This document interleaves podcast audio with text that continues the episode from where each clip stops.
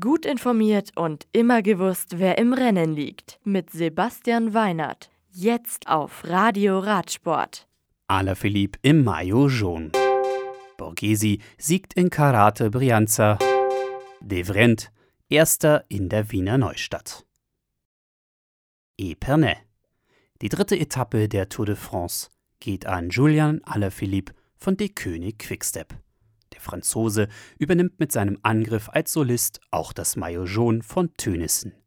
Sunweb-Profi Michael Matthews wird Zweiter, Jasper Stuyven von Trek Fredo belegt auf dem 215 Kilometer langen Teilstück Rang 3. Peter Sagan fährt in Grün, bester Jungprofi ist Wout van Aert und Tim Wellens übernimmt das Bergtrikot. Morgen hält die Tour de France auf schwierigen 213 Kilometern von Reims nach Nancy neben einer Sprintwertung zwei Berge der vierten Kategorie für die Fahrer bereit. Karate Brianza. Den 100 Kilometer langen vierten Abschnitt des 30. Giro d'Italia International Feminil gewinnt Aromitalia Vaiano-Fahrerin Letizia Borghesi vor ihrer Landsfrau Nadia Guagliotto von Alle Cipollini. Die Pinkfahrerin Chiara Perini rundet ein vollständig italienisches Podium ab.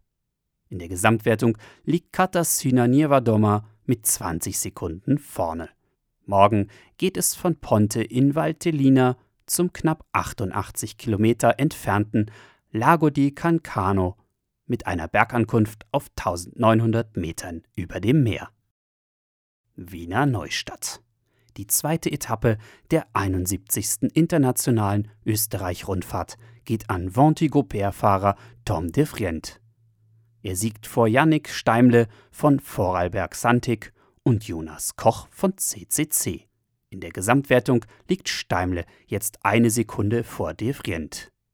Morgen warten verteilt auf 176 Kilometer zwei Berge der zweiten und einer der ersten Kategorie auf die Fahrer. Außerdem müssen sie auf der durchweg welligen Etappe von Kirchschlag nach Frohnleiten drei Sprintwertungen absolvieren. Auf www.österreich-rundfahrt.at kann man das Rennen live verfolgen. Das Radio für Radsportfans.